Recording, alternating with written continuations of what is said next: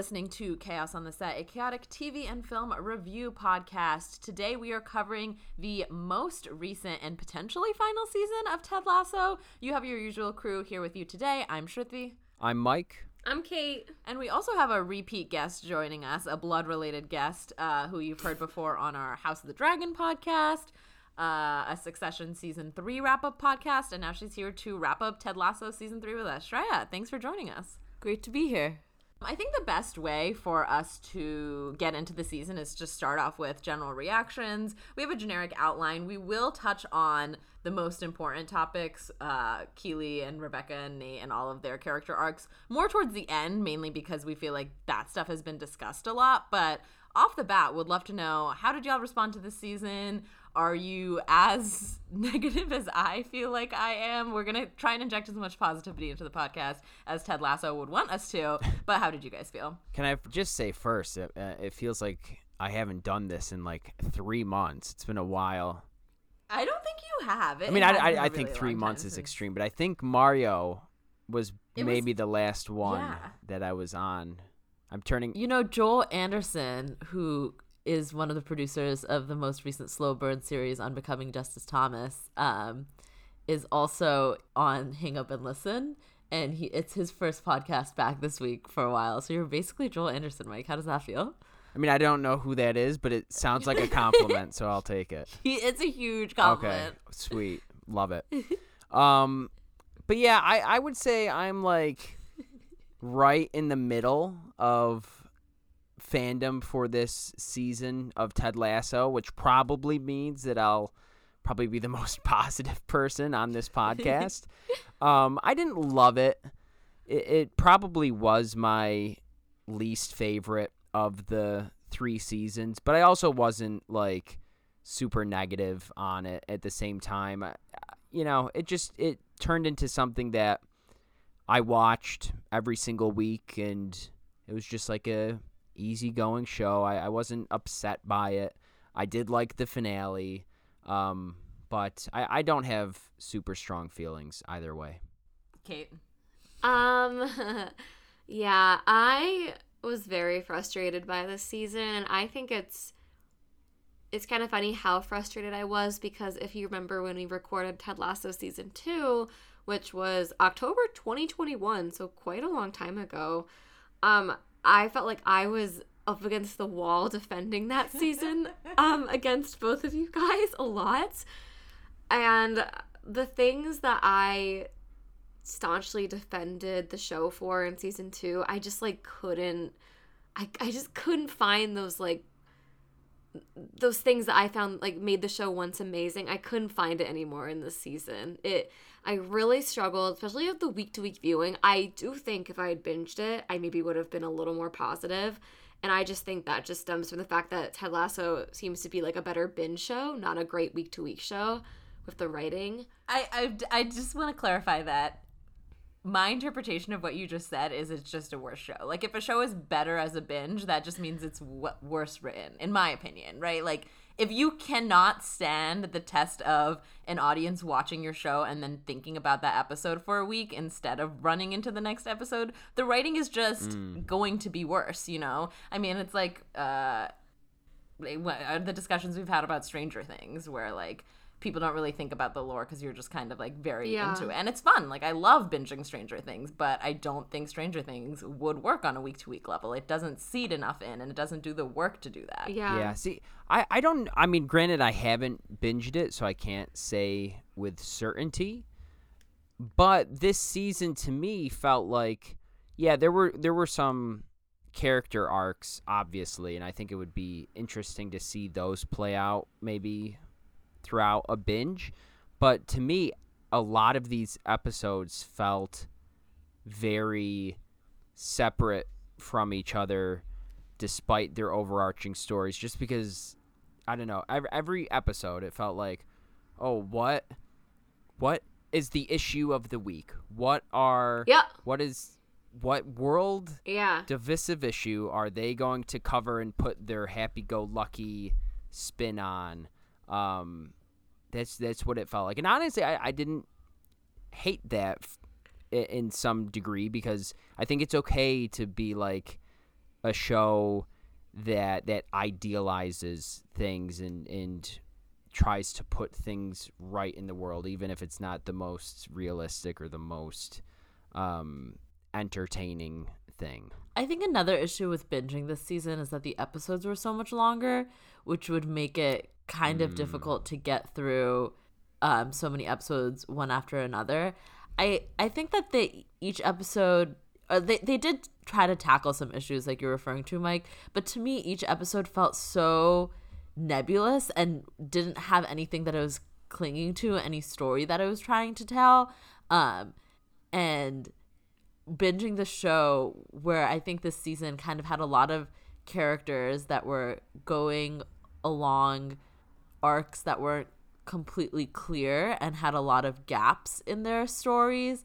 Binging it would almost feel like more confusing to me because there were so many pieces missing. I think that was my overall take from this season of Ted Lasso is that there were a lot of holes missing uh, to the point where when the Richmond players go to Nate's restaurant to welcome him back at the beginning of an episode, I said to Shruti, "Oh wait, we missed an episode when she started playing it." I kept because saying I that every week. I was so sure I was missing something that happened in the story to make us have make the Richmond players again have all this empathy for Nate. The amount of critical scenes they used to they chose to keep off camera is astounding. Nate quitting Yep. West Ham, Ted telling Rebecca that he's leaving, like all of these things, it's just frustrating to me because it feels lazy. I'm not saying these writers are lazy, mm-hmm. but it just feels like, oh, that is a difficult scene to write. Let's just pretend it happened and deal with the aftermath. Like, no, let's watch that happen. Yeah, I actually have a, a list. So it's it's Keeley and War. This is all off camera. Keeley and Roy breaking up and then getting back together, aka like sleeping together, but then not really getting back together. I don't know. Um, Nate quitting his job as manager of West Ham. The Richmond team agreeing to ask Nate to come back to Richmond. Ted telling Rebecca he's going back to the US, and then Ted telling the squad he's going back to the US. All of these, what I think are monumental character development, like climactic points in their stories, were off screen. And I just don't get it. Yeah, that's that's an astonishing list. It's it's kind of unbelievable that they made all of those decisions. I famously don't really mind filling in the blanks for a story um, if that story is well told. So like for the Marvel fans out there, I I don't think that Marvel did anything to let us believe that Cap and Peggy are ac actually in love with each other. Like their relationship is pretty short. Um, but future installments of Captain America movies are better if you believe that they're truly in love with them with each other. So I'll fill in the blanks, you know. Yeah. Similarly, like Desmond and Penny storyline in Lost. If anybody has seen Lost, I I totally don't mind filling in the blanks if they're working towards something meaningful. But here it seems like they just skipped important scenes. And I'm unclear what purpose they did that for, considering they still had hour long runtimes for most episodes with baffling scenes between characters that didn't seem to serve so much of a purpose for me. For example, Rebecca and her weird Dutchman My- friend. Oh, I liked that. We'll, we'll get into Rebecca. Oh. We'll, we'll, we'll, we'll get into Rebecca later. I should we pivot to the the real world analogies that Ted Lasso has created this season? Sure. Any well, does anyone else want to say anything about the skips? Eh, This isn't skip related, but I guess just um overall comment before we get more granular is I felt like like I felt like this a little bit in season two, but season two had a little bit more structure and arc to it that I didn't I feel as frustrated. But both season two and season three almost felt like Ted Lasso fan fiction in the sense that like season one of Ted Lasso builds an arc of like kindness and believing and all of that mm-hmm. that you really really cling to and is executed well. And then they try to just keep doing the same. Be a goldfish. Be nice. Like setting up characters to give these like monumental monologue speeches which don't really land. Like when rebecca is telling yells at roy to like start getting out of his way like that's just a random monologue that she gives and Hannah Waddingham is amazing and I still enjoyed watching her do that but it just felt like oh let's give her a speech. Or the weirdest one I think to me is when Ted starts giving a speech about belief and hope when they're talking about the belief sign being ripped in half.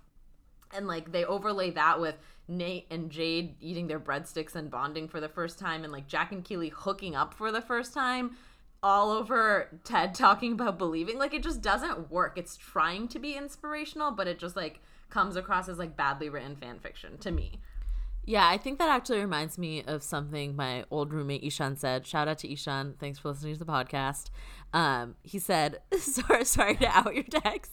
He said, season three wasn't even as good as the others, but loved the characters too much. And I think that's like a perfect description of it is that because season one was so good and because we've established great emotional connections to these characters, we can still like cry about certain things in the Oh, finale yeah. that were beautiful. But we're doing so much work for them and i'm and i'm not sure that they deserve it if they're not going to give us any scenes of meaning yeah, I'll admit, like I did like openly cry uh, a lot in the finale. Not well, not a lot, but when they montaged and like the last um conversation of Ted and Rebecca in the airport, like that made me cry. I think I was half crying of Yeah, but you cried everything.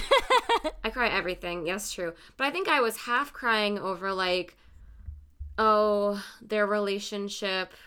Like I, I do care about these characters, but I think half of the other reason why I was crying was I was like mourning what could have been. like there was so much more they could have done with so many of these relationships, whether it be romantic or platonic. And I just feel like it was so clumsily executed this whole season that I don't know. And it doesn't even feel like with the character arcs, like again, I agree. The characters are really strong, and so we're sad that the arcs didn't work. But even with the jokes, like there's a scene. Shreya and I were rewatching the international break episode last night to mm-hmm. prep for the podcast, and there's about a 90 second sequence where Roy walks in wearing his tie dye shirt, and the whole joke is people reacting to that shirt, which is funny because the show has done the work of creating this character that is like so not the kind of guy that wears a tie-dye shirt like he wears black mm-hmm. t-shirts. Yeah and now he's wearing color. How hilarious. But that joke goes on Way too so long. long. you see random people reacting to it. You see trent react to it. You see beard and ted. And it's just like you see is him take off the shirt. You see Yeah. him drive away. You see him drive Well, and- back. You see him pick up the this is where I have a problem with. I think the writers just got a little confused and turned around over what to prioritize with all the time that they were given for this season. Because boy, were these episodes so ridiculously long, and it's just like. I liked that they were long. Well, I mean, I don't mind they were long, but if they had filled it with substance and stuff that I actually cared about, I would have been fine watching an hour and 10 minute episode. yeah, it, they didn't merit its runtime. Like I'm usually a time cop when it comes to things. I prefer all things to be under two hours and eleven minutes, the runtime of Top Gun Maverick. And if Oh you're going God. over two hours and eleven minutes, you need to have a reason. This is the four movies. If everything ever all at once makes well good use of its runtime. But and so does Spider-Man. See, that just Spider-Verse, tells me that way. you haven't watched the Lord of the Rings extended edition nearly enough times. i haven't watched the regular lord of the rings movies okay, we can't. And that is Someone get her off the podcast. No, I was kidding. i watched the first one Oh, because we went to New Zealand. oh my god. Oh my god! I can't believe that You- oh. Shreya got to see the Hobbit holes before I did. I know, Kate. This is fun. All right, let's get back to Lasso. we can cut that out no, it's funny. Um, all right, so let's get into how these wor- this the world of Ted Lasso parallels our real world. There's two different things that uh, Ted Lasso did this season that kind of had a parallel to something that has happened in real life. One is the introduction of the Zava character, which to me felt very random. He just kind of comes and goes. Uh, and also, what bothered me about him is like they changed their whole play strategy around Zava to make him the star of the show, which is what Ted Lasso was absolutely anti doing in season one with Jamie. So, like, what changed? It just felt like going completely against his Ted Lassoisms again. But, uh, Mike, I would love to know from you how you felt about Zava because I know he's based off of a player that you love. Yes, he's based off of Zlatan Ibrahimovic, um, who actually just retired yesterday. Believe it or not, he he retired from AC. To go tend to his avocado farm? No, but I saw that joke on Twitter. People are like, "Is he gonna open up an avocado farm?" Um, no, it's a very emotional retirement. He he retired from AC Milan, which is my favorite team ever. Um, and you know, I I loved when they introduced Zava as a character because of his his resemblance to Zlatan. In a, in a lot of things, I hit I think they hit the nail on the head uh, perfectly. That being said, um, I agree. I don't think it really played too much of a point. I think it was a more drawn out cameo, essentially, right? Like throughout this entire season, there have been a bunch of little cameos, little moments where they're like, we are going to model some plot line in this show about reality, right? And we're even going to introduce real life soccer icons, right? Whether it's Pep Guardiola, the the coach of Manchester City, like that was a huge cameo for them to get. The ref. no, the coach. No, but also Oh, the, ref. Yes, also the ref. Um, I thought you were asking if I don't know I thought you were asking if Pep Guardiola was the ref. Um, Maybe one day. yeah, Go from coach to ref. but even in the last episode, they had um, Thierry Henry, the pundit, uh, former one of the best players ever. So right, there's all these moments throughout the season where I think they're including these real life examples. That we'll get to the Super League. That is another one that was an episode. Um, but the Zava thing was a little bit more drawn out. I don't think it served a purpose, but I think it, it lasted an appropriate amount of time at least. Like at least he came and went, you know, and I can it's early in the season. It's like I almost forget it even happened up until they mention it in the finale. Like had it been a, a season long character, I think it, it may have been um, a bit of a, a mistake. But I, I mean, I can talk about all of the similarities and everything, but Kate, I'll let you uh, jump in here first. Yeah, well, first of all, fun fact the actor who plays Zava is a Syracuse University alumni. So go, Orange. SU, go Orange. Um, sorry, Shreya, that you're excluded from this um, excitement. And I just think, like, I know you said, well, at least it wasn't like a season long thing. I don't even remember that he was even on the show. And it's like, that's the problem. Like, why was Yeah. this character who in the end meant nothing?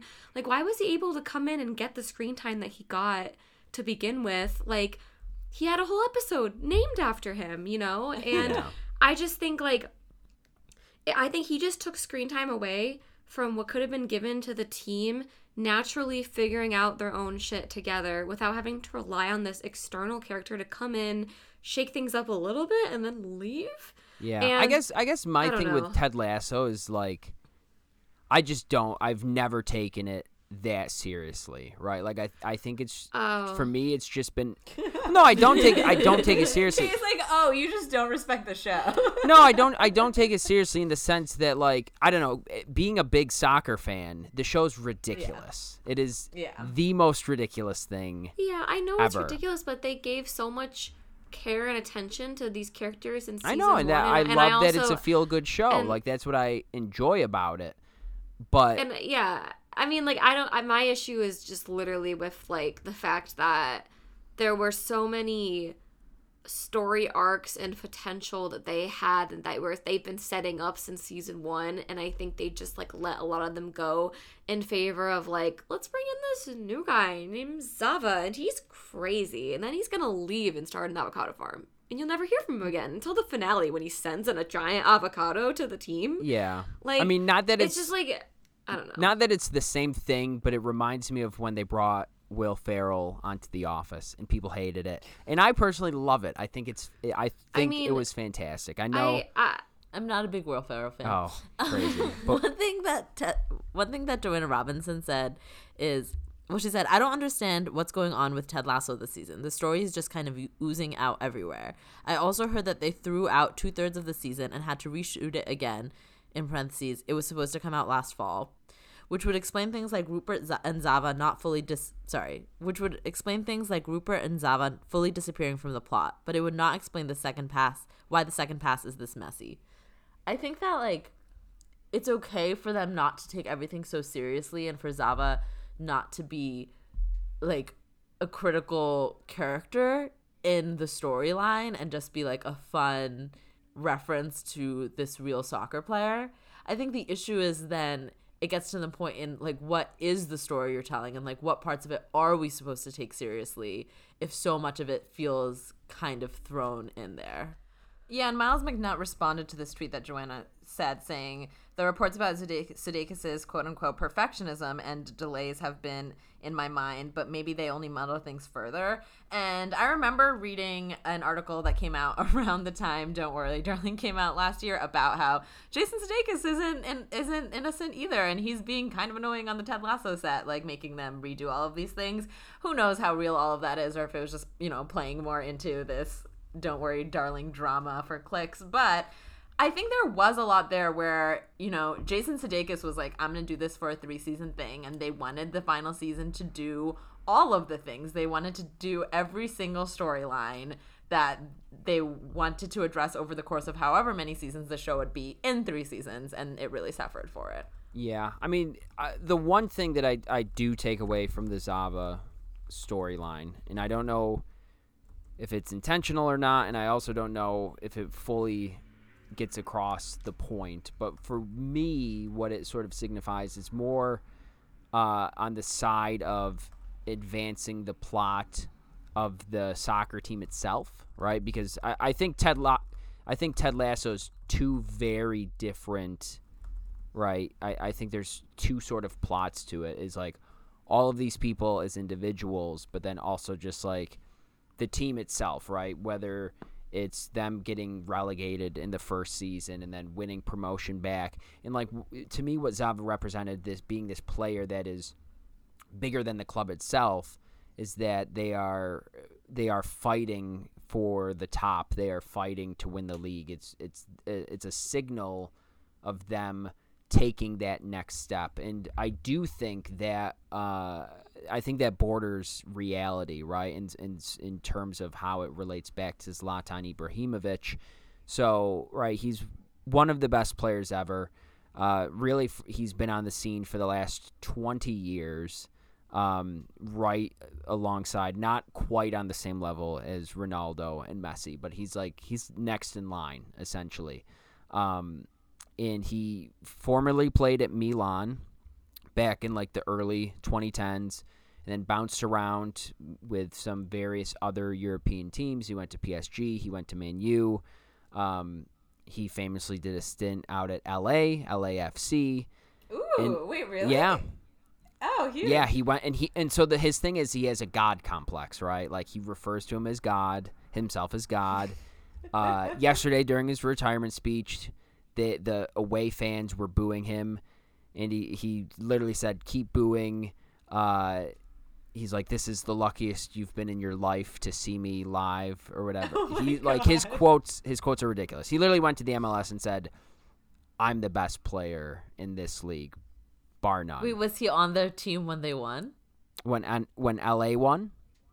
Yeah. I can't remember to be honest. Last year. No. It would. Okay. No.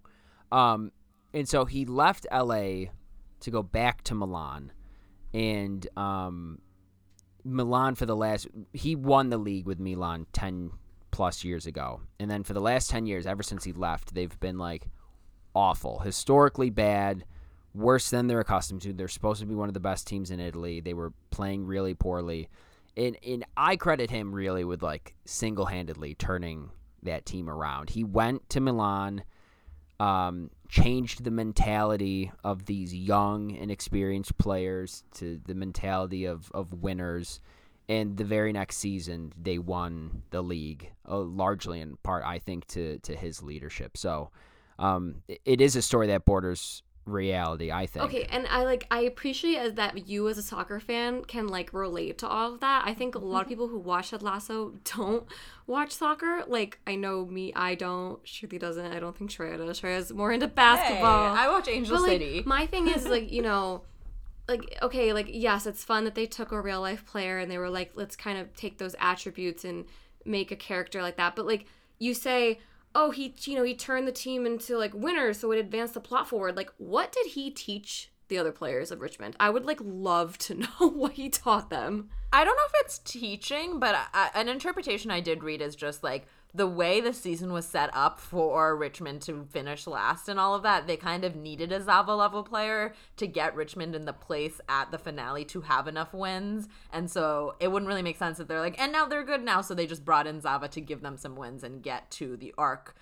of the Championship League, Premier League thing that they That actually to makes a lot of sense to me. Mm-hmm. But then after Zava leaves, like Jamie is like their ace again, and Jamie's the one carrying the team. It, so it like, also he does ha- he does motivate Jamie to want to do like four practices a day. Yes. it's and- true, I guess.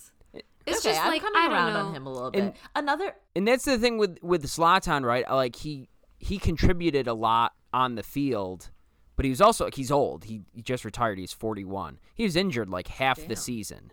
So like they had to learn to win without him as well. Like it was really I a just- mentality thing more than you know what though? else. I might my brain might be like rejecting Zava because at the time of like Zava's intro, we also have like Jack, who was a necessary character, and like a bunch of the PR people at Keeley's company who were Oh, I unnecessary, and this random this random Dutch guy who was I unnecessary, like and the like Dutch guy. there's just Keep throwing them at me, Kate. I like them all.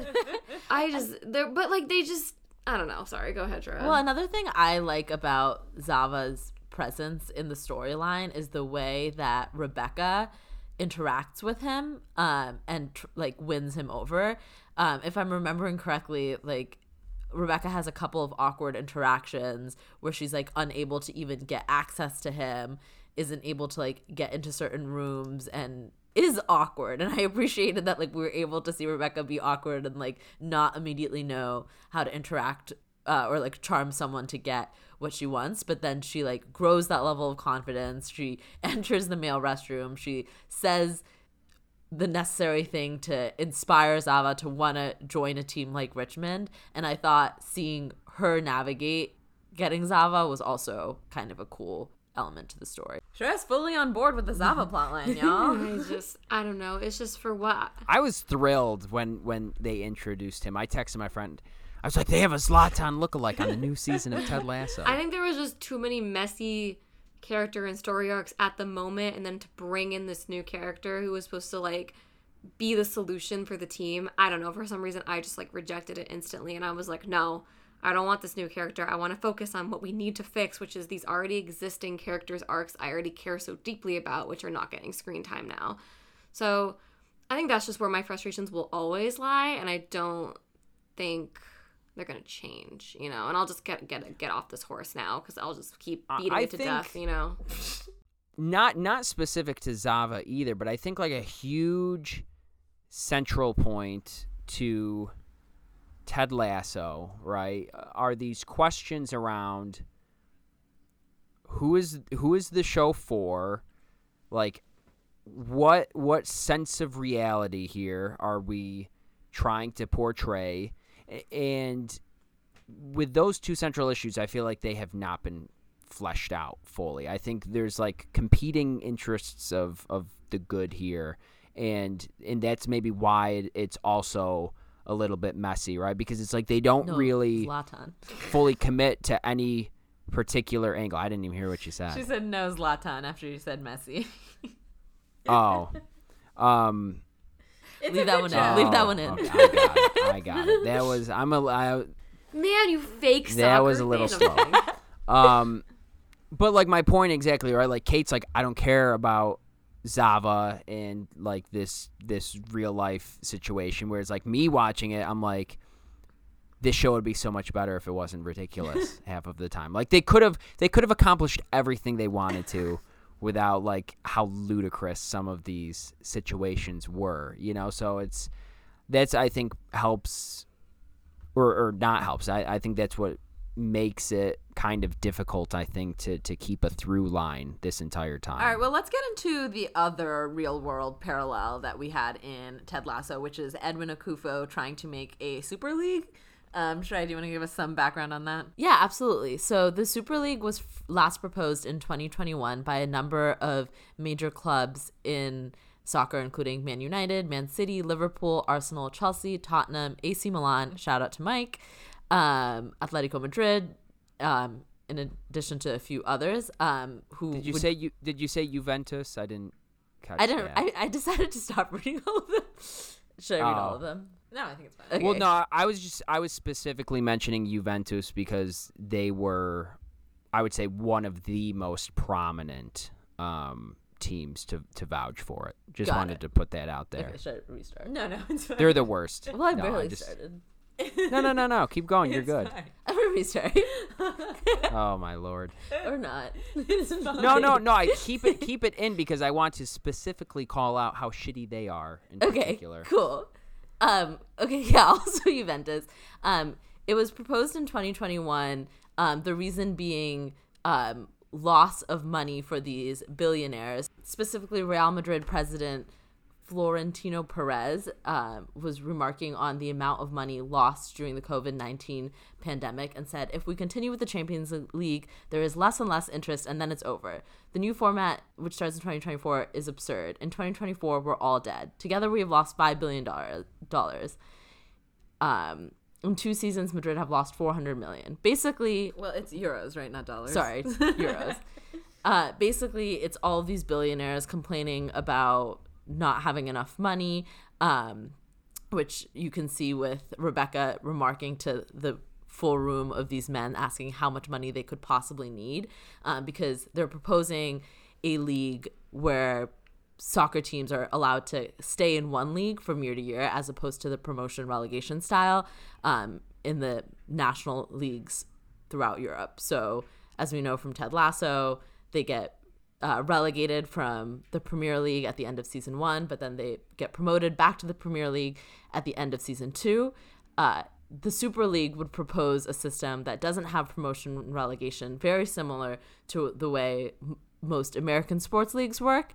And I guess the the devil's advocate view of this is you get the hypothetically you get the best version of these athletes playing the sport at its highest levels but in all actuality all you get is ingraining a system of inc- incredible inequality and kind of removing what makes the premier league what makes soccer in general so beautiful because people are constantly kind of proud of the achievements they're able to have. Uh, I think one thing that's like tricky with being a fan of most American sports teams is a lot of times if you don't win the Super Bowl, if you don't win the NBA Finals, etc., it's difficult to show exactly what you have accomplished. A lot of times that in the NBA, for example, leads to a lot of teams tanking because if they're unable to win a championship, they don't see the point in winning at all, and they'd rather lose, drop to the bottom of the league, and get a high draft pick for the following year.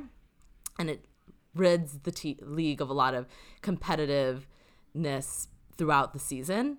Um, a lot of problems with American sports could hypothetically be solved with relegation, uh, but American owners will probably never allow for a relegation system to happen in American sports.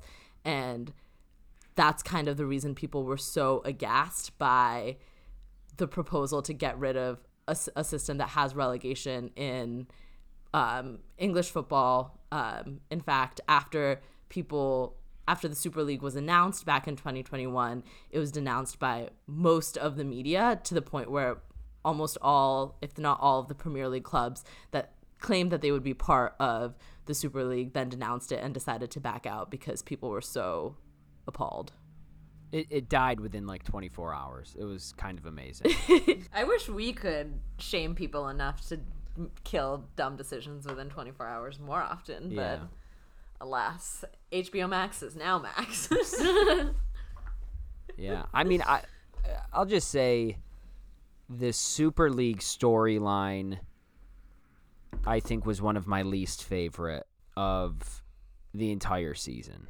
Um, just because again, like to me, it goes back to this central question, right? Of like, who is this show for, right? And I think the issue of the Super League, and Trey did a, a great job of explaining it, um, is a deeply intricate hot button issue that literally holds the stake of like world soccer in its hands. I mean, the really uh, not only was it promoting a, a system of inequality, but really, I think there's an argument to be made that a lot of smaller teams would not even be able to survive had this Super League been been put in place. So it was like a nice, happy-go-lucky, like oh, it's for the fans. Where you were a boy once, you snuck into the stadium, blah blah. blah No, you know, but Mike, I think you're right. Like, I think it's a really complicated issue that, like, if you're a fan of a team, any team, like, it, I don't, I don't particularly watch soccer, but like, as a fan of certain teams, I understand the attachment to that and like how to, how like the best way to curate fandom and things like that. But that's not anything they explained, right? They don't even like fully explain the financial implications that this would have on, like, less well established clubs. Um, and and that's why I I hated it, its exclusion because I'm like you're taking this very very delicate and important issue and you're throwing it into an episode and explaining it in one boardroom scene. And I'm like nobody either you're you're one of two people.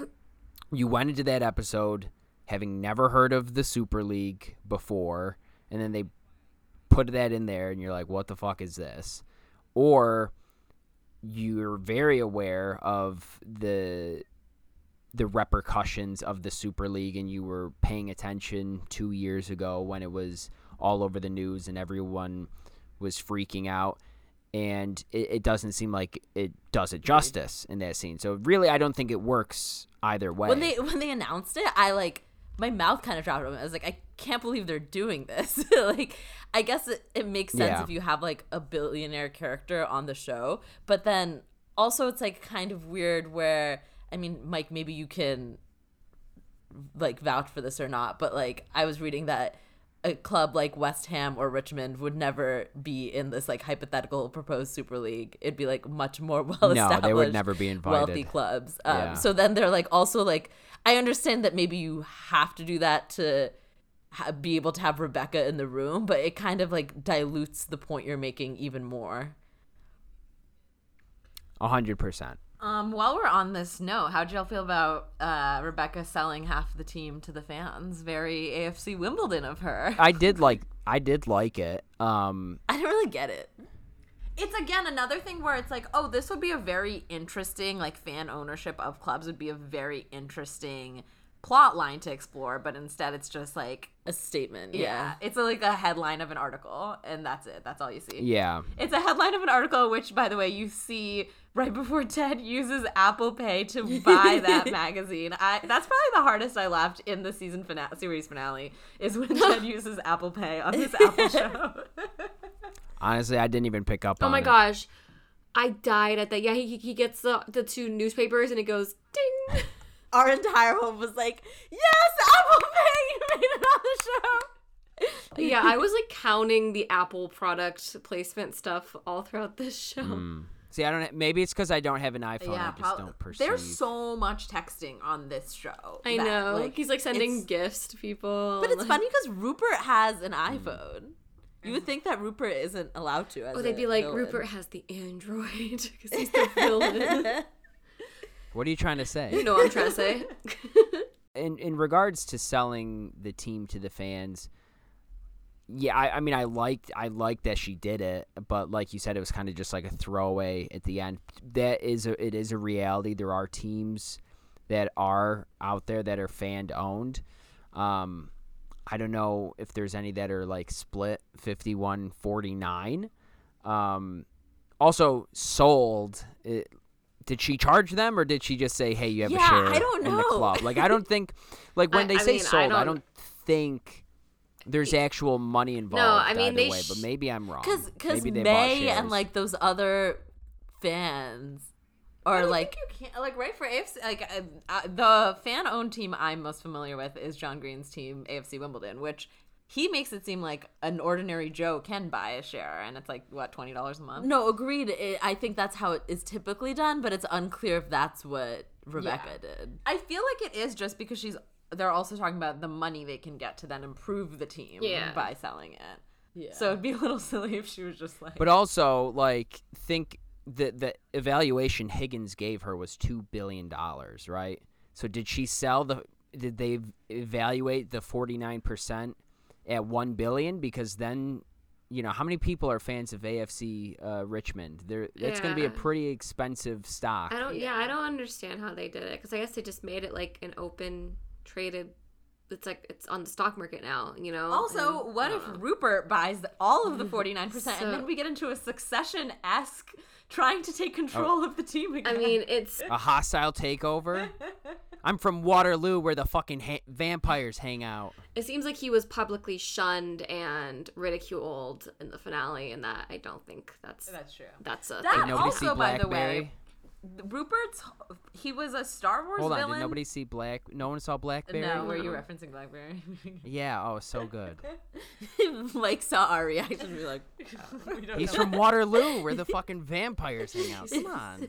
um Rupert's whole Star Wars villain, like black coat office with all of the villain, it was just like too gimmicky. To I, me. I agree. I agree. Rupert was so ridiculously vilified with he literally looks like he sits in a lair. But for that purpose, I was so excited to have Edwin Akufo back. Just to have like another villainous character that is not just like 100% pure villain, I'm evil Yeah. in Rupert Mannion, but like just like this ridiculous guy who has so much money and is so used to having everything go his way and like can't stand his temper. Like I think he's I I I also love um the actor that plays Edwin Akufo. So I See, was but I, I can't watch him without just like you're Richard Splett. That's all I see. I just love Richard Splett so much.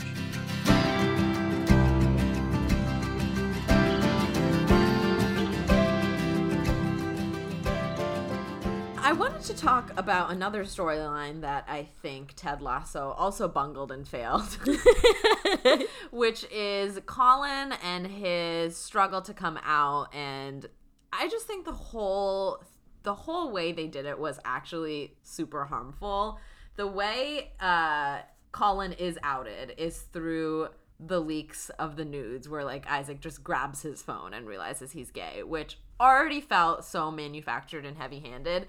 But then to have an entire episode where Isaac is like mad at Colin and they're like faking us out to make us think Isaac is homophobic, like the whole time we know what kind of show Ted Lasso is. We know that Isaac is not going to be a homophobe, so we I mean at least I just like was annoyed by the fake out. And then when Isaac shows up to Colin's house at the end of the day and he says, "You lied to me for years. What is it about me that made you think you couldn't tell me?" Like, It's like you don't. is you're not owed that, Isaac. yeah, like does Isaac not understand how Yeah, but- coming out works? Like, No, that's a real thing. uh, no, no, I understand that that's a real thing, but it feels like a plot line that we would have in 2003 about coming out. You know what I mean? Like we have gotten past that storyline of like why couldn't you tell me coming out stories. And then to end the episode with isaac asking all of those ignorant questions about like how do you shower with the team? Isn't that so hard? Like it just felt really harmful and rude and and and and childish. Like it felt like a 2003 storyline of coming out. Like i don't think we're there anymore. I think we can be a little bit more evolved now. That said the show did get me. I still cried when colin called his boy- kissed his boyfriend in the finale and i'm mad at them because they still got me even though i'm mad at how this story went. See, I, I, it's a very, it's a very tricky one. I, I think. I don't totally hate the way that they did it. Although I, I agree. I wish there was more weight behind it, and it did feel a little bit outdated in that regard. I agree. I, the scene where them like at the house, asking all the stupid questions like that, that was overdone um, for sure. But at the same time, right, I, I still think, like, in many ways, we as a society are not past that. hmm And even though it does seem like very, very baseline, I think we also have to remember, like, we are are pretty modern people here in this group, right? And maybe eh, people they're trying to reach through Ted Lasso are, are the people in more kansas naive. I, I, yeah, I don't know, but but my point being also that like when you put it in the context of soccer itself, it is a huge issue in soccer. Like And like, sports in, in general. reality, like yeah. Yeah, um, uh, but soccer, I would say soccer in particular. It's sports in general, yes, because just like in any sports league in the world, you really don't have have players that are out. But soccer really takes it a, a one step Shout out to Carl Nassib. It's exactly, but at the same time, it's like, you know, people like hear that and they move on and, and it's whatever. It's like it's not a widespread thing, right? Like we have these one-off examples, as as great as they are. Um, but I would say soccer in particular, it is a a huge issue because you not only have this issue where players are silenced, but at the same time, in many f- countries around the world, you have legitimate I- homophobic issues with soccer teams where fans are getting barred from stadiums. You have whole sections chanting things like it's a various uh, a very serious issue around the world. I would say even more so than really sports well, yeah, here. So no, not even just like that. Some of these countries where these huge teams are based, like, have laws written in where it's Yeah. like, uh, you know, you could get like you could go to jail. You know. Yeah, so I mean, I thought it was I thought it was great that they were portraying that issue on TV because it's like there's still a lot of ground to be made. Um, but like you said, I think you know, like they could have they really could have injected it with more. And I understand it's like I've said before, Ted Lasso is kind of like this happy-go-lucky show at times. And yes, there's the dark side to Ted Lasso too and they show people at their lows. Um, but the way they discuss things is very PG, very idealistic at times, and it was like it, it really didn't seem like it was like the the weight of it was was as harsh as it, it could have been Yeah. at times to to inject that sense of reality uh, into it. I mean, it. I genuinely like Colin's arc was like one of the least of my concerns too during the show. I thought his arc was like, even though we might disagree on the whole like how Isaac handled the situation thing, at least it was like straightforward. You know, it was like his coming out story. Mhm. It. You know, it, you know, and it wrapped nicely. He got to kiss his boyfriend on the pitch. That was really sweet, and it had a good yeah, I loved the yeah, and the, there was a great moment where like you know Trent comes out to Colin and is like, "I feel you." Yeah, Yeah. and so I think So- it was the least of my concerns in a season where I was having a lot of problems with a lot of character arcs. Collins was not one of them that I was struggling with at all. I I struggled with it. I do agree with you that the other ones were worse, but I still think this is bad. Yeah. Um i- in my other issue too is I mean, I don't want to sit here and say there's like there was too much uh, queer representation in this season of Ted Lasso. We're all like in the season. that's not a that's not a good. They went from they went from zero to 100 They went from zero to 100, right? I So it's like I- to point that out. like I think they went from zero to seventy, maybe. Okay, but my my point is like you had competing like queer storylines at the same time. It was like At the same time, as we're trying to digest the whole Colin situation, they're just like, oh, let's throw this whole Keeley jacket thing in here at the same time, like just because. Like, That's my. Do we want to? Do we want to segue to Jack as a character? Okay, so there was another queer storyline heavily featured in season three, which was Keeley and Jack. Jack being the woman that is paying for Keeley's PR firm, so technically her boss. Um, and you know they finally meet in person, hit it off right away, and start a relationship. Um, I had a lot of problems with the relationship.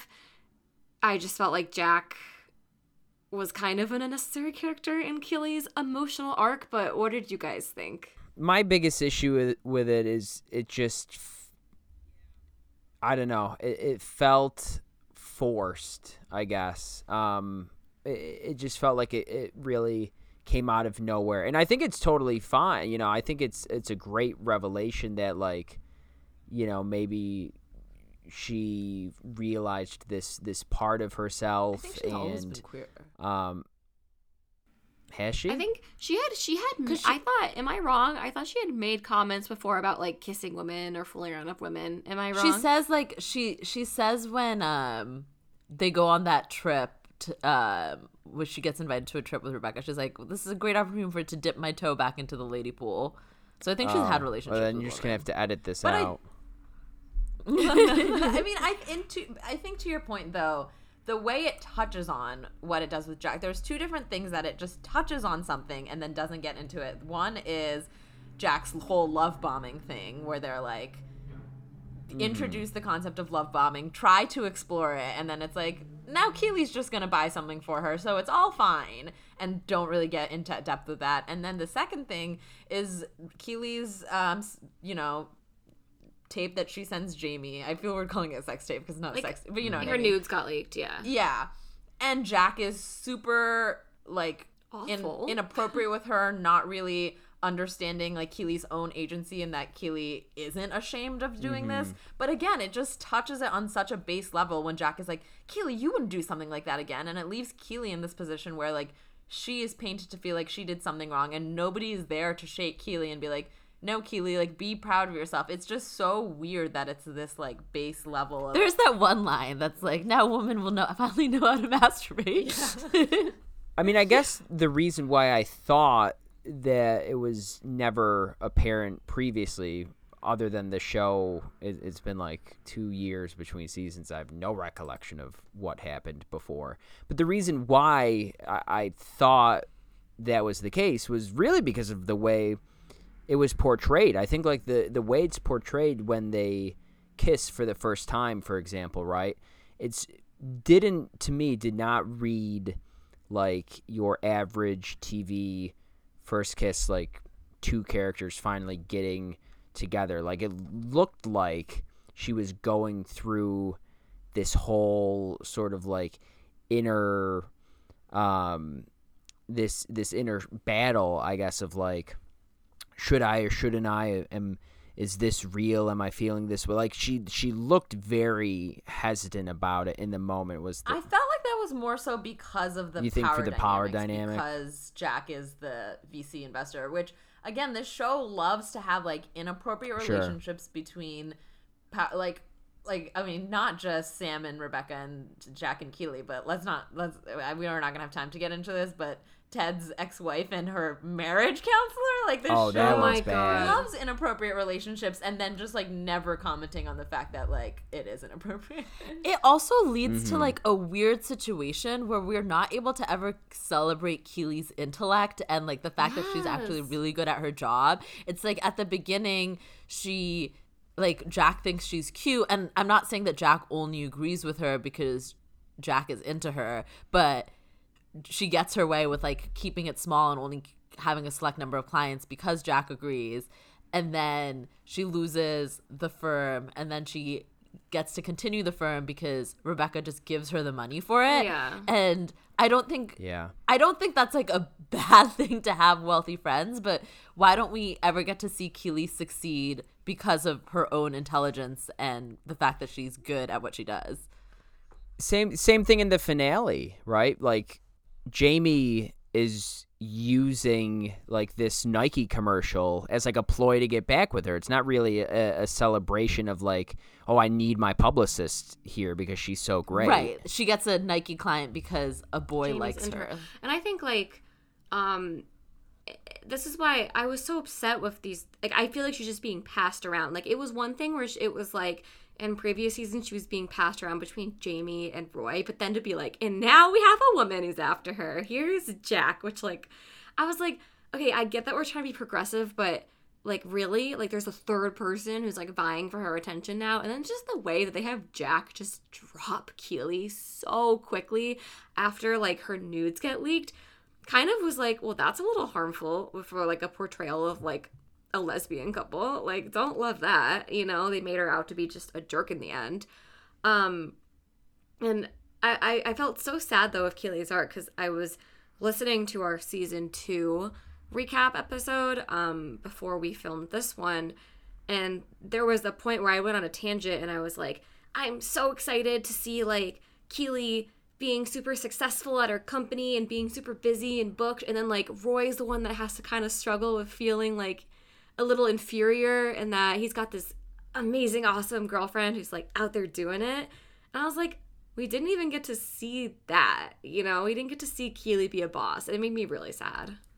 Yeah, um, our former Marvel expert, Chaos on the Set guest Leah Marilla, wrote a great article for Cosmopolitan that I encourage everyone to go read. The headline is I guess the Ted Lasso optimism only extends to its male characters. Um, but in the article, she basically outlines all of the weird and rocky things that happen with Keeley where it almost makes her look like she's not competent. Like she says, I know Keeley is unconventional at times, but savvy, professional, and competent. And while we see her career li- rise, she just seems so clueless with the hiring Shandy thing, which was such a Oh weird storyline. She hires this fellow model who does help fix and save a lot of money at that photo shoot. And then when like Shandy is shit on, Keeley like doesn't mention that she actually has brilliance, and then Shandy just ends up being like a crazy person that doesn't understand work dynamics. It's so weird. There's like something that could be gotten into with like also like the way the modeling industry treats women mm-hmm. but instead keeley's just like i feel guilty that like i got out and then the only other model we see is a bimbo Yeah, I just didn't like these new mm-hmm. characters that they brought in to surround Keeley with. I will say, I think the one character that I think played off of Keeley surprisingly well that I wish they had focused more on was Barbara, because Barbara was this. Yeah. I loved because Barbara. was this very like. Like, you know, she didn't really understand sarcasm. She was very straight laced, very like, I handle your finances. Very like, I don't want to be friends. I don't understand your like bubbly vibe.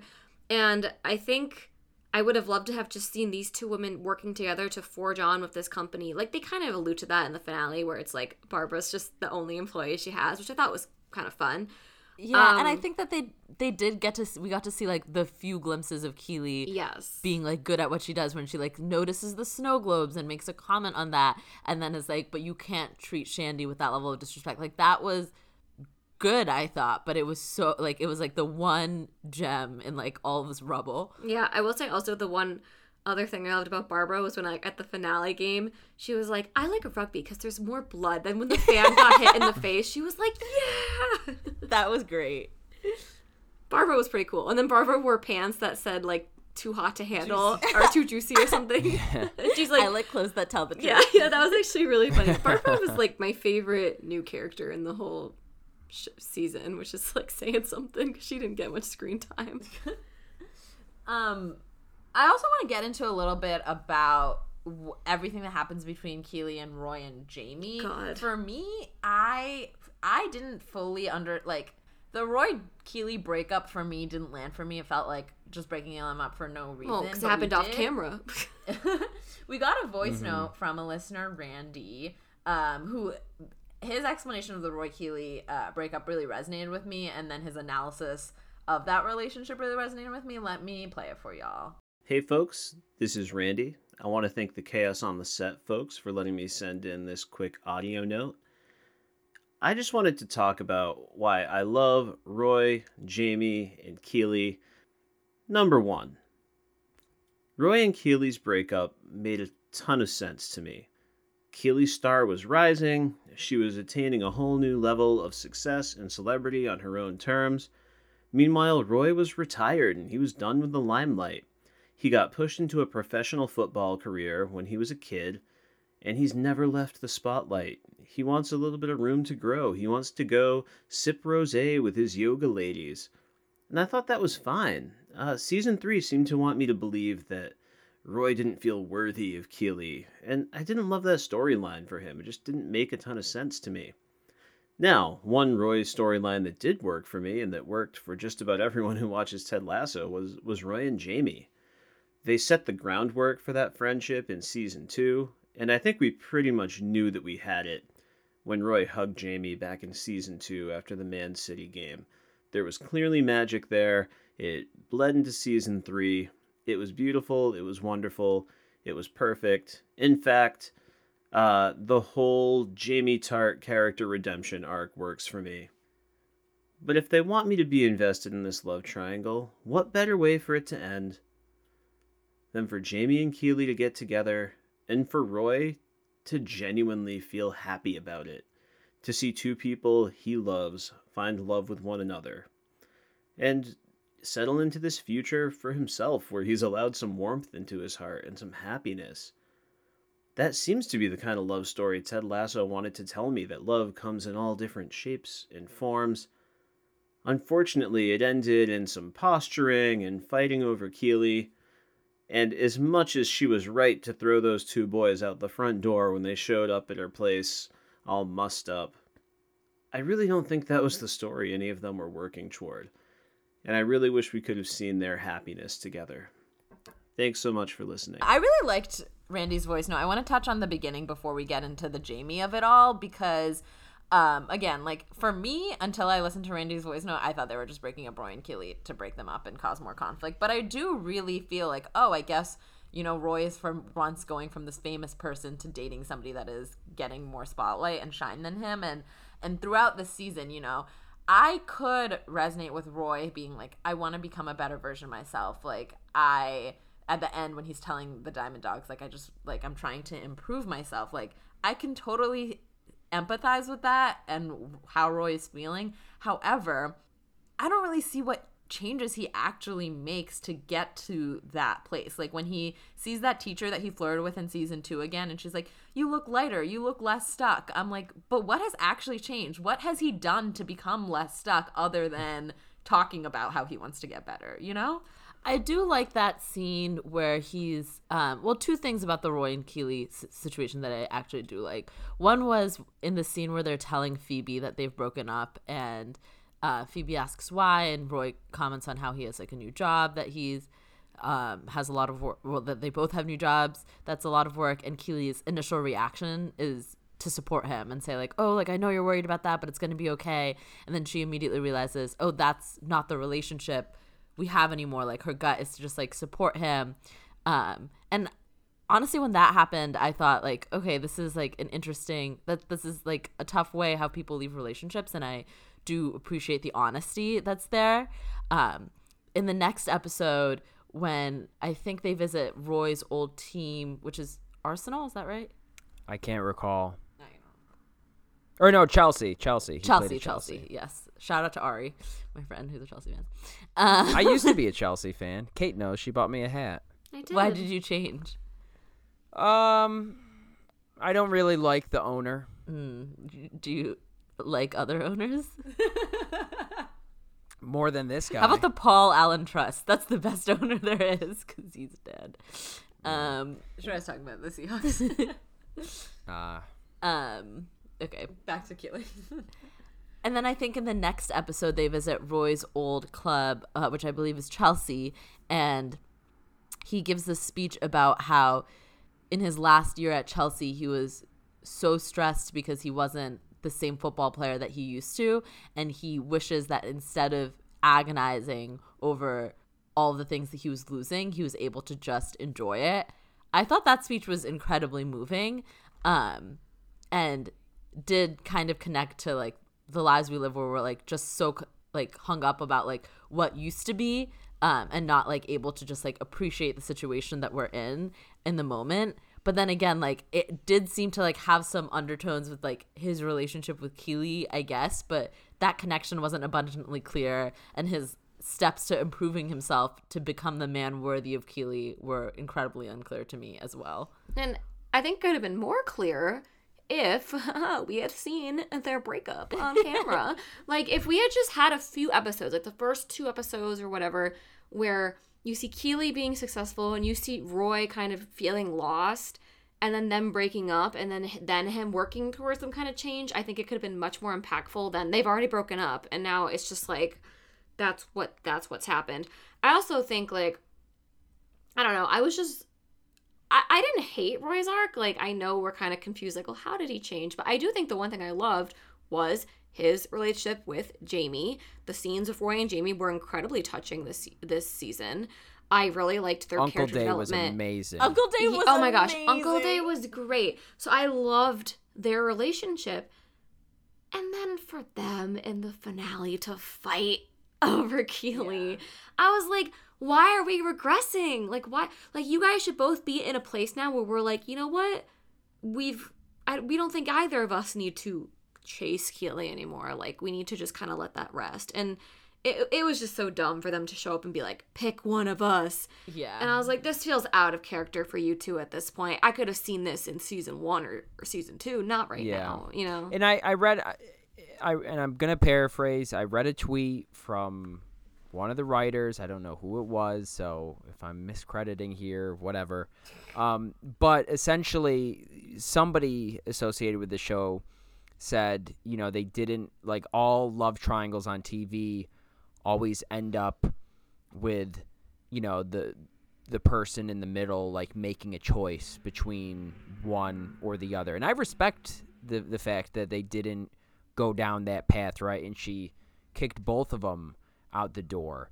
Um, but Kate, like you said, I still hate the way that they went about it and like making them fight. Like you didn't have to make a choice uh, uh on this love triangle. They could have just like both uh, agreed to to sort of move on. And the way it just it played out was so And so ugly. Not only with them fighting, but like the the the ma- making her choose. no, not not even making her choose, but like the prior to the fight, right? Their verbal altercation when they were like bragging. It was last It was month, mate. awful, She made yeah. the video for me, mate. Like that was terrible. And I think too, I think what they were trying to do with that was be like, we're gonna make Keeley independent. Like, go women. Like, you don't need a man. You don't need a woman. Like, you know. And I think by doing that, it harmed Jamie's and Roy's arcs in the end. And also, I think it was trying to hit the nose a little too on the head of Keeley, where it was like, you know what? I choose nobody. And then it's like her in the montage being like, I want to start a Richmond winning team. And they were like, yay. And I'm like, okay, we get it. Like, girl power, Keeley, girl power. She doesn't need a relationship. Okay, we understand. You've hit it a little too on the nose here. It also that conversation you're referring to, Mike, before they start fighting, opened up like this weird uh, situation where like it implies that Roy thinks that they're maybe dating. Um, because he's like, oh, things are starting again. After like the last episode he told Keeley that he just wanted to be friends. So like what is going on in Roy's mind right now? And it's it's it's funny because like it's so this season is so unclear about what is going what what the story it's trying to tell. And then it's like abundantly clear that Roy what's going on in Roy's mind is also so unclear. If one episode he's telling this girl he doesn't want to be in a relationship with that her and in the next episode he's Wait. telling someone that he is kind of in a relationship with her Wait, when does he? I thought he said he wants to be with Keeley. He, yeah, he said, He said I want to be he more than friends. yeah, he said, I Oh. don't want to be your friend. I want to be more than friends. And then she was the one that was hesitant. Yeah. But oh but cut that out but what I will say is weird and doesn't feel like Roy is basically lying then to Jamie and saying, "Oh no, we're getting back together. Like everything's in place." Like he's misrepresenting the status of his relationship. He is taking agency away from Keeley, which doesn't seem like oh, something yeah, Roy no. would do. Like it's such a twisted like I th- I think it's like a douche guy to- defensive- thing to do that I'm like, Roy, why are you doing this now after the growth of three seasons? I think it's like a, a defensive move where he's like plotting ahead. He's plotting his course on how he can win her back, and But I sees feel like that a Roy like of Jamie this, is m- i- this moving mindset in. should know that Keeley would be pissed at him if she found out he said that to Jamie. Yeah. So like, Yeah, why See, also- I I agree. I it's rather than having them end in a fight, I think they should have just like Just gone let it go. gone all in on the bisexual tension that they were clearly building throughout the season. Oh, you mean Jamie and Roy? Mm-hmm. Oh, like they should have fucked? Mm. Well, I- I, I, or a okay. threesome. They can. I be, didn't take it they that can be far, a but sure, they could be a thruple. Phil Dunster was asked if he said he thinks Jamie's bisexual. I mean, we see uh, Danny Rojas in a throuple at Beard's wedding, so throuples for all.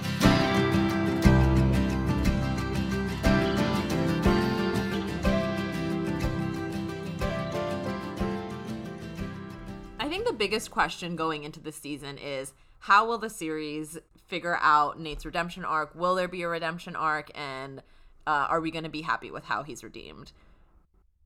My answer is no. I was not happy with how he's redeemed, but I would love to know what you guys think. Yeah, no, I agree. I I don't think Nate was really redeemed. It, the first few episodes was like this weird nebulous of Nate just you could tell I guess he was having this little struggle where it's just like you know, he would throw insults uh, about Ted, uh, you know, ver- whether it's in the media or whatever, or like he was just hesitant to, um, I, I guess make any sort of like kind remark right when it's when he's in the presence of of Rupert or anybody. So really, all they did was for episodes upon episodes is portray Nate is like being uncomfortable with with everything that happened and like having this battle of whether he's going to be like mean Nate or or he's going to be nice and then midway through he sees that Rupert's an asshole and, and he doesn't really like the vibe that Rupert's bringing. And then like Kate said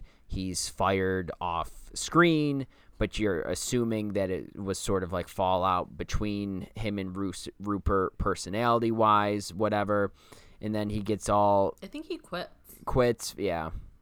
Um and then he gets all sad boy emo somehow gets a girlfriend in the act and now and now all Oh my god. His girlfriend who is not a character. Like she's literally she could be a figment of Nate's imagination with how little personality and character depth she is given. The when she like is And no one ever sees her. I honestly would respect the writer so much more if she was a ghost.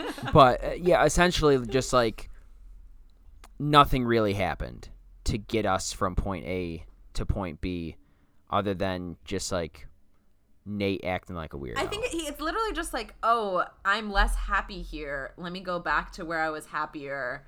Um, but like I have not changed personally as a person. Like Nate is cruel. Oh, yeah. in season two, he does terrible, mean things. Mm-hmm. He he doesn't even apologize. Like he just, I mean, he does apologize, but that's all he says. He says I'm sorry and cries to Ted. Like Oh, he- he doesn't really cleans- acknowledge he what cleans did the locker room for Will, and that's like remember he, he sneaks. That was in. kind of sweet, and he tapes the lavender to the card. I thought that was sweet because Will adds lavender. I just, to like, the- I, I just I was so incredibly disappointed with Nate's arc because I think going like I can't describe to you the level of excitement I had at the end of season two when like we get that shot of him at West Ham and he just looks so evil and I was like fucking yes like he's been so awful this season I'm so excited to see him have to like grovel his way back you know and like re- in like And that was it. There was himself. no groveling there was no groveling. groveling like it was like- just like he showed a little bit of remorse no, like literally, he was showing no remorse, no remorse, and then He- played the like, violin yeah. Oh my god.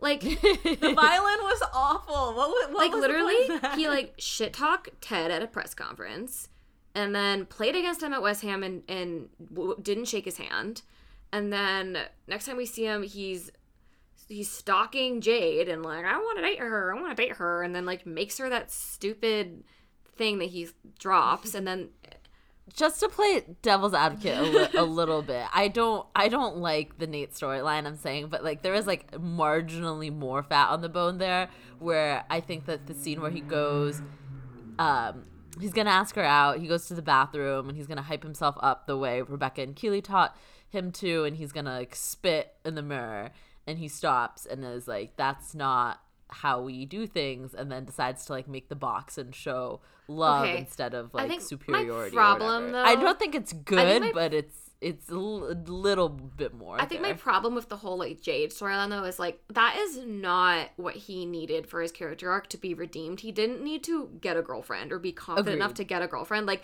all that time of him being like, I want a girlfriend, I got a girlfriend, now I have a girlfriend should have been instead agreed completely yeah, like and then it used seems like towards yeah. And then it seems like the reason he leaves West Ham is because he has a girlfriend, and then Rupert invites him to like Pressures sleep with other women.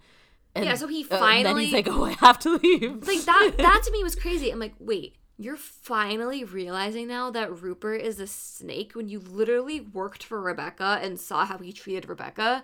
Like, get out of here, Nate. And then yeah, and then like the whole episode where he's just moping in bed at home and then plays his violin and he plays the violin so beautifully that his dad is like, I apologize for being a shitty father to you. He's like, wow. I will. I will say then- to play devil's advocate a little bit on the on the violin. I saw the actor that plays Nate posted like some really long explanation. I think on Twitter about how the the violin he had like some personal connection to or something like that particular song. I didn't read the whole thing. I couldn't I- be bothered to. It was way But like, long. okay, great. That's like, okay, great. Nick Mohammed, I'm happy for you that you like the violin. Does does this make any sense for Nate? Watch, Fuck watch. No, okay, watch. We're gonna go read this full story, and Kate's gonna come off as like an asshole who hates this violin thing. I don't know. I haven't read it.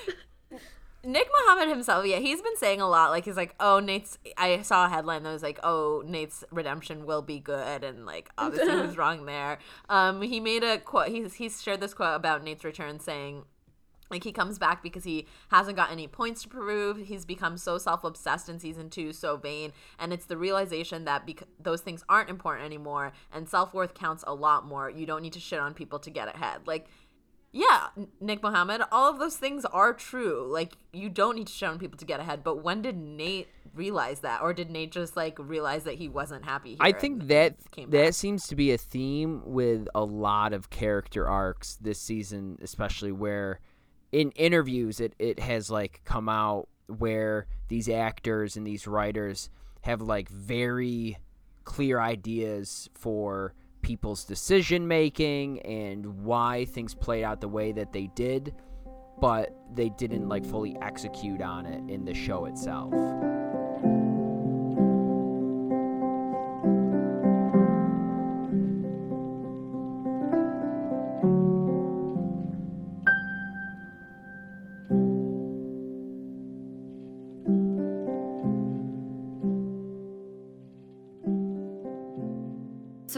early on in the season, Rebecca goes to see a fortune teller at the assistance of her like her mother, who's very interesting this season.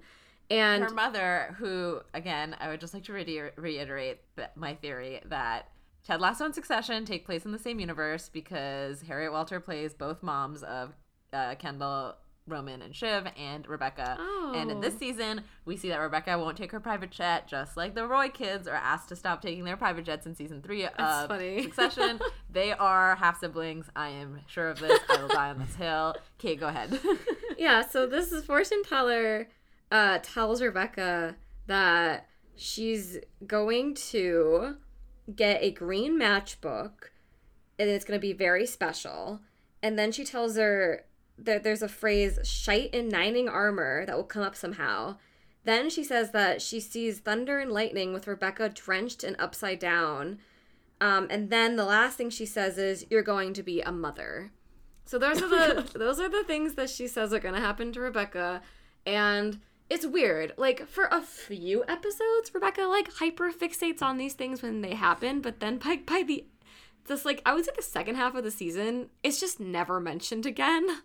So- and I don't know what what do you guys think the writers were trying to do with that? So here's my thing, right? I do not believe in psychics, right? but that being said, like I, I don't know. I think it was kind of stupid to say like, "Oh, there's going to be this vision with the green matchbook." And then there is an actual green matchbook from Sam's restaurant, yeah, that's and then it doesn't come to fruition. I was like, "Fuck this. I liked the two of them." Well, I really think, I honestly, God think they used this thing to literally just try to make fans think that they were going to put Rebecca and It's Sam like, yeah, together. it's I the swear to God. diversion. They were like, look, like, because the first thing that happened was she got the matchbook from Sam, and I, like, remember literally thinking, oh, they're going to put Sam together. Is, is I literally was at the point where I was like, oh, it says that she becomes a mom. Is like, are they going to end up together? And is like Sam going to get Rebecca pregnant? I literally thought it was going to happen. I guess maybe Did you hear the theory that Shandy, oh not Shandy, um, Sassy, Rebecca's friend, was going to die? Oh my God. and then Rebecca would become a mom by like being a mom to Well, her maybe daughter. she's be- I saw that theory online, and I was like, "What show do you think this is?" like- yeah.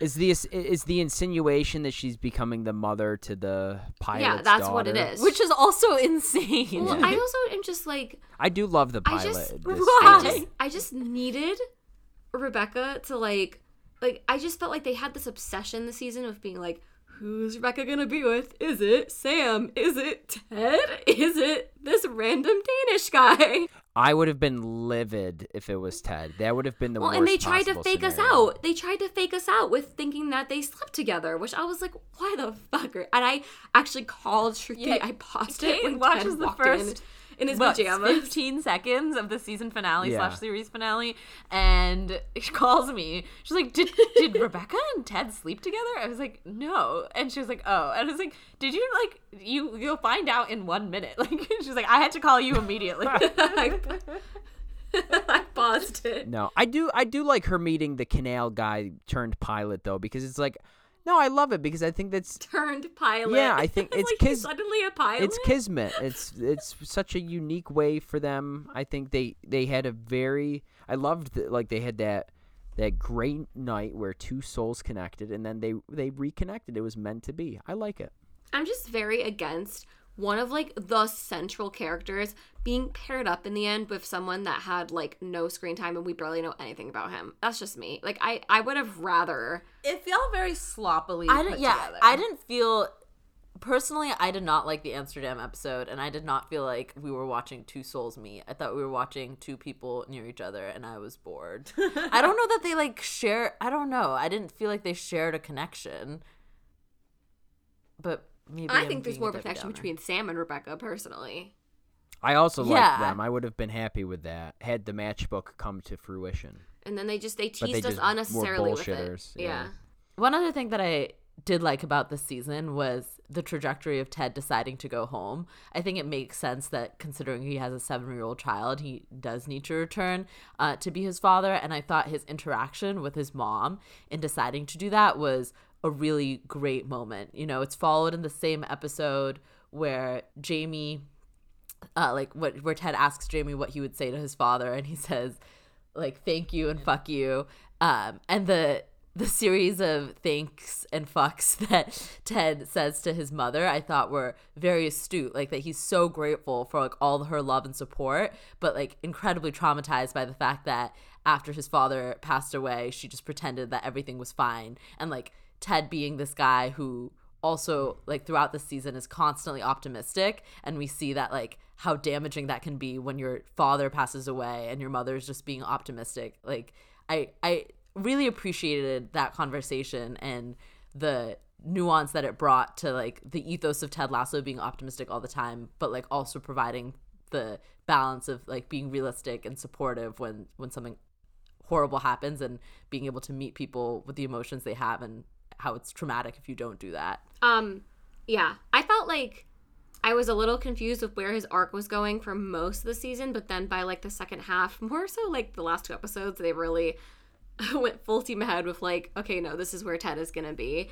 So I appreciated that because I felt like he was getting a little lost in his own show for most of the season.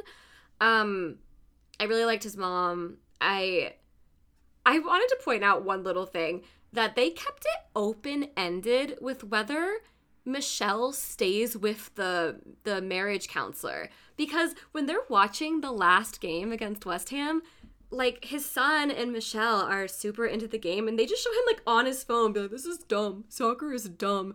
And you could tell that they were getting mad at him. And then in the last scene where he's Henry's playing soccer and Ted is coaching, you do not see that man around. It is just his wife. I th- I think the insinuation without being a certainty, I think is that They they, are that she left Yeah. him, and they're and they're at the very least trying to maybe work Like, things for out. Henry, I think yeah. is the suggestion.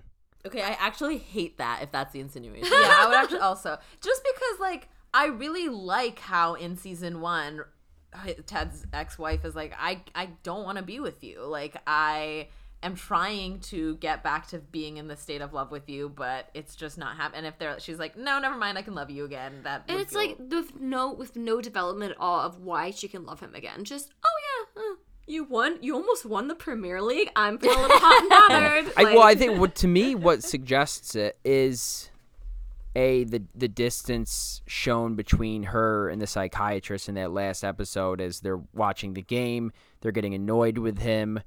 Every time they cut back to that scene, he's sitting further and further away. So I think a, at the very least, I think she leaves him. I think is the insinuation, but B the reason why I think they maybe try and rekindle is because when Ted pulls up at the curb, you see Henry run out, but then I'm pretty sure Michelle is also like at the door, um, looking eager to greet him. So that's that's what I took from it.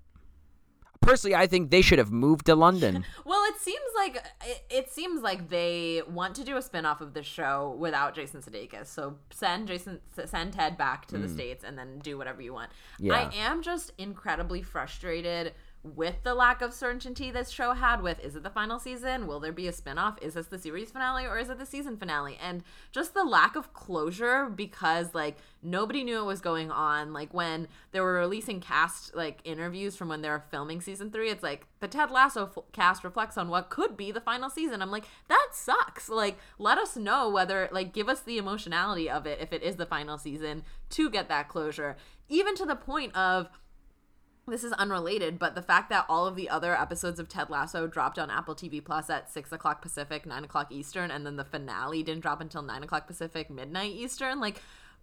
I just don't understand what Apple was doing at all with all of these like weird not telling the audience what actually is happening. Like this, it, your your audience should know when an episode of television is going to come out, like at the bare minimum. So I was frustrated by that. I always watch it on Wednesday, so it didn't really matter to me. But I did see people tweeting about it. Yeah, people were like, "What the hell? We have people coming over to watch the finale at nine o'clock." You know what I mean? Like, it just like why do that?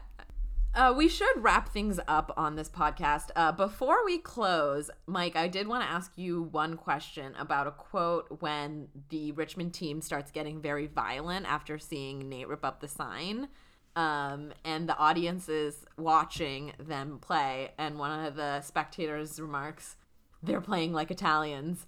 I know it's awesome. How did you feel about uh, that phrase? Um, I liked it. I liked it. The I did. the I'm a big proponent of the Italian defending. You know, you throw a little elbow in there. Uh, you know, tug the jersey, take someone out if you need to. Uh, you know, like Will Ferrell kicking, screaming style, break someone's clavicle. Oh, also, just like because we mentioned um announcers, uh did you guys do you guys remember when this is like really quick, when they were doing the international teams and um Mexico played Canada and they showed a little bit of footage from it.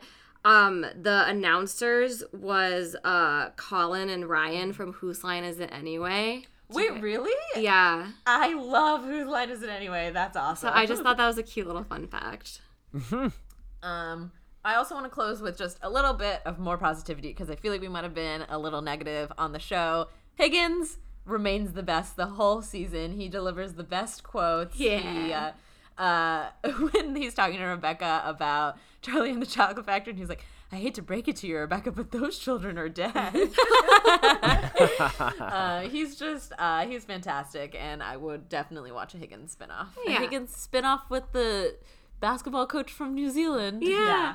And at the end of the day, I did cry during the finale. I do care about these characters very deeply over the past few years. And it's not like the show was unbearable to watch. It was just. yeah, I think, you know. I really think it just I did laugh many times Yes, during me this too. season. I honestly think the show suffers from having just such a good first season Yeah. that people freaked out over. It became the sensation of Apple TV Plus. It won all of the Emmys, and and then it just couldn't match that. And it it wasn't awful. Like it, it was still watchable television with solidly created characters but it just could never reach those season one highs and and i think that's why we are being so critical of it because we all loved season one so much thank you for joining us on this episode of chaos on the set we'll definitely be back in your earbuds more regularly i know we've had some weird breaks but i'm almost done moving and things will be better going forward uh but mike do you want to tell people where they can find you online Yes, you can follow me on Letterboxd at M Riccardi, and that's it. ted lasso season three wasn't good enough for you to share your No. Twitter. all right kate what's up You can find me on Twitter at Kate underscore Wyatt. I also have a Letterboxd, but Michael said that if I tried to share it with you guys, he would punt a soccer ball at my face and break my nose, so I can't share it. that storyline with Danny being super weird also did not really. I liked it. I liked I didn't it. like it. That was I weird. liked I liked Danny. It just Danny just continues to be a caricature, which bothers me. Like I wish he was a full character, but whatever. Shreya, where can people find you online? You can find me on Letterboxd at Marate3. Uh, you can find me on Letterboxd at Shruti Marate. You can follow me on Twitter at Micromate. And then you can follow the show. We're on Letterboxd, Twitter, and Instagram. On all three, we are at Chaos on the Set.